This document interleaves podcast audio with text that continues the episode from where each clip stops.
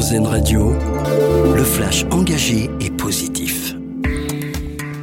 Jamais un lieu n'avait été consacré à l'histoire de notre langue. Les mots, cet après-midi d'Emmanuel Macron, le chef de l'État a prononcé un discours devant le château de Villers-Cotterêts dans l'Aisne pour inaugurer la Cité internationale de la langue française, un musée géant avec des milliers d'ouvrages qui retracent l'histoire du français, son évolution et son rayonnement à l'international un sommet pour encadrer l'intelligence artificielle.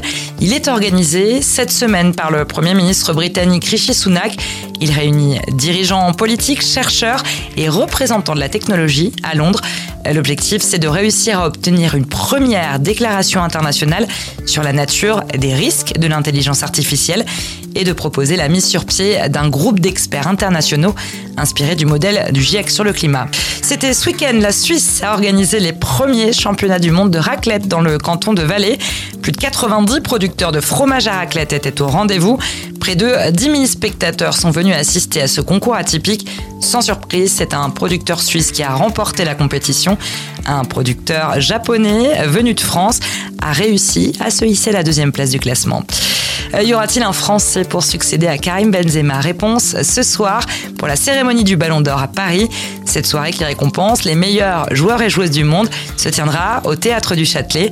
Euh, parmi les favoris, le capitaine de l'équipe de France, Kylian Mbappé, ou encore une fois l'Argentin Lionel Messi. Chez les femmes, deux Françaises sont nommées, euh, Kadidia Toudiani et Wendy Renard, deux joueuses de l'Olympique lyonnais. Pour finir, un soutien pour les jeunes aidants, c'est notre dossier solution du jour. L'association lyonnaise La Pause Brindy s'intéresse à ces moins de 25 ans qui soutiennent un ou plusieurs proches dans la maladie, le handicap ou l'addiction. La structure propose notamment un service d'écoute gratuit disponible au niveau national. La Pause Brindy prend également le temps de sensibiliser les soignants. Reportage complet à lire et écouter sur notre site rzn.fr.